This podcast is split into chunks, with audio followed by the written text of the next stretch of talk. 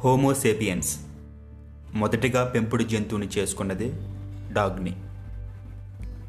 ఈ తోకలేని కోతి తోకున్న కుక్కతో ఫ్రెండ్షిప్ చేసింది పదిహేను వేల సంవత్సరాల క్రితం. అంటే అప్పటికి ఇంకా వ్యవసాయం పుట్టలేదు.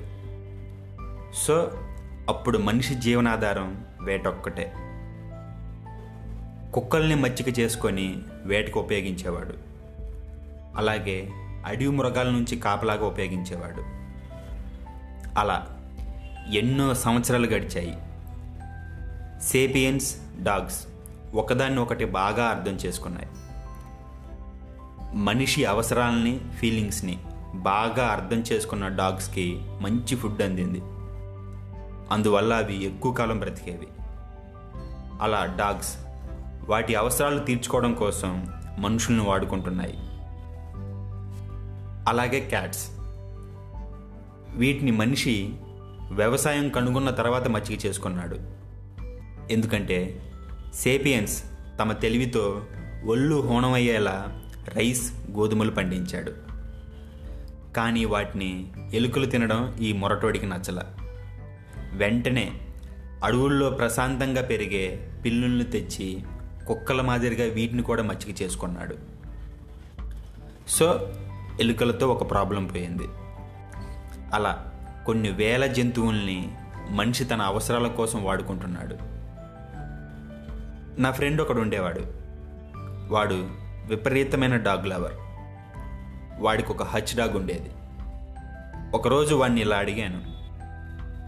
చూడు భరత్ ఒక వంద మంది కుక్కల మధ్య ఏ మనిషి తోడు లేకుండా నువ్వు లైఫ్ లాంగ్ ఒక్కడవే బ్రతకగలవా? అన్నాను. వాడు వెంటనే ఇంపాసిబుల్ అన్నాడు. పోనీ ఒక నాలుగు కుక్కల మధ్య ఒక రూమ్లో నువ్వు ఒక్కడవే ఉండగలవా? అన్నాను. ఐ కాంట్రా బాబు. అయినా మనిషికి మనిషి తోడు లేకుండా లైఫ్ లాంగ్ కుక్కల మధ్య ఎలా ఉండగలం? అది టార్చర్ అన్నాడు. దానికి నేను మరి డాగ్స్ని మీరు చేసేదేంటి అన్నాడు. దానికి వాడు వెంటనే రియలైజ్ అయ్యి నిజమేరా నేను ఎప్పుడు ఇలా థింక్ చేయలేదు అన్నాడు. నా పాయింట్ ఏంటంటే కుక్కల ప్రపంచంలో మనిషి ఎలా బ్రతకలేడో మనుషుల ప్రపంచంలో కుక్కలు కూడా అంతే బ్రతకలేవు. కానీ అవి బ్రతుకుతున్నాయి. ఎందుకంటే వాటిని అలా మనం ప్రోగ్రామింగ్ చేశాం.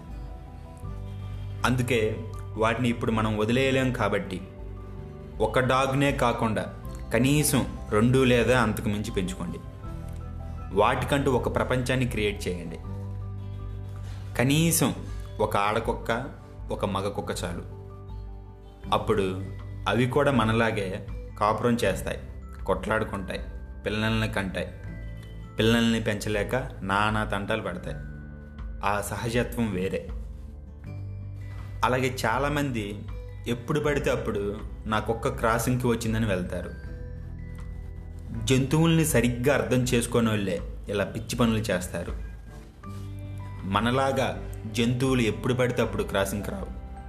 వాటికంటూ ఒక కాలం ఉంటుంది. ఆ టైంలోనే అవి క్రాసింగ్కి వస్తాయి. ఎలా అంటే చిత్తకార్తె కుక్క అని అంటాం కానీ రోహిణీ కార్తె కుక్క శ్రావణ మాసం కుక్క అని తిట్టాం కదా? చిత్తకార్తెలోనే అవి క్రాసింగ్కి వస్తాయట.